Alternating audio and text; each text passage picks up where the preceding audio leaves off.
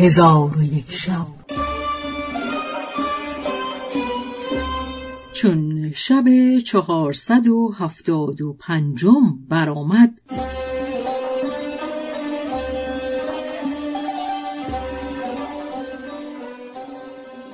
گفت ای ملک جوان دخترک گفت طبیب علت بشناخت و دارو بدانست. پس آن شیخ با جبین گشاده برابر من بایستاد و مرا به شادی بشارت داد و به سوی ملک رفت و او را آگاه کرد. ملک او را به میزبانی و اکرام من مخصوص داشت.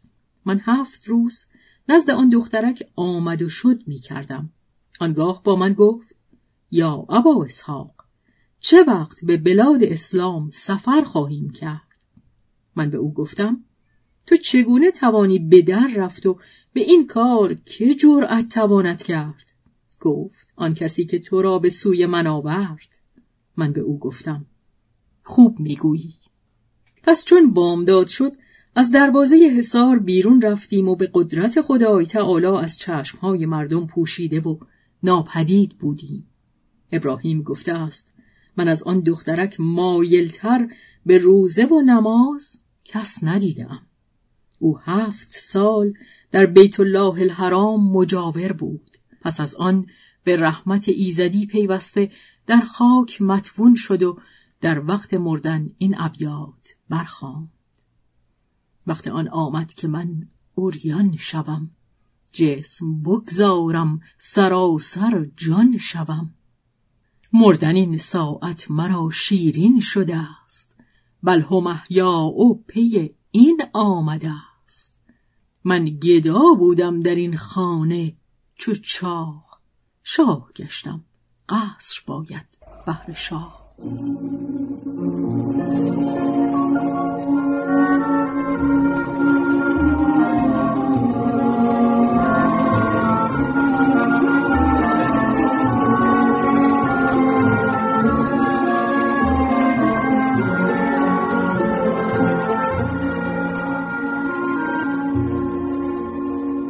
حکایت مکافات اعمال و نیز حکایت کردند که پیغمبری از پیغمبران در کوهی بلند عبادت می کرد و در پای آن کوه چشمه ای بود روان آن پیغمبر روزها در فراز کوه به جایی می نشست که مردم او را می دیدند و او خدای تعالی را یاد می کرد و به کسانی که به چشمه آب فرود می آمدند می نگریست.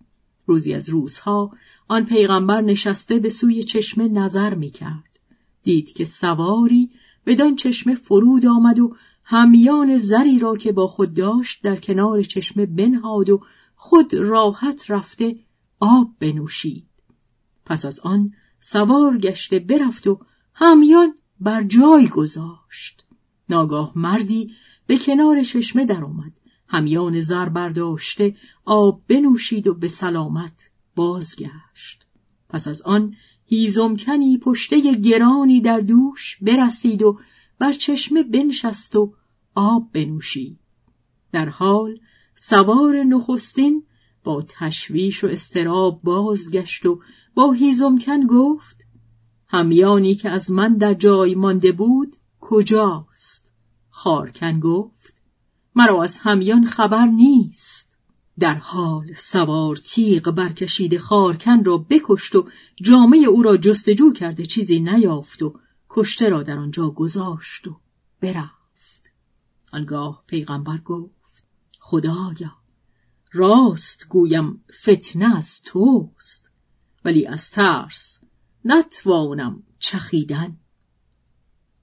در این چه حکمت است؟ که یکی هزار دینار زر می‌برد و یکی دیگر به ستم کشته می شود.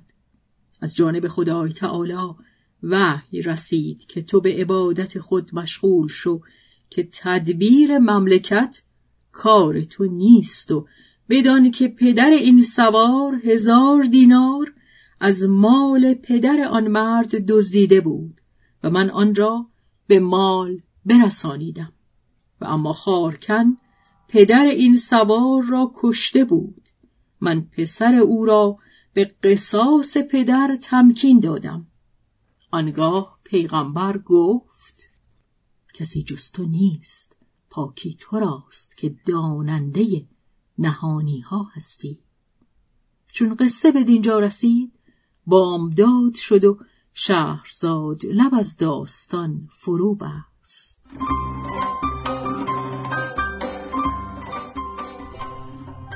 به روایت شهرزاد فتوهی. تنظیم از مجتبا میرسمیعی.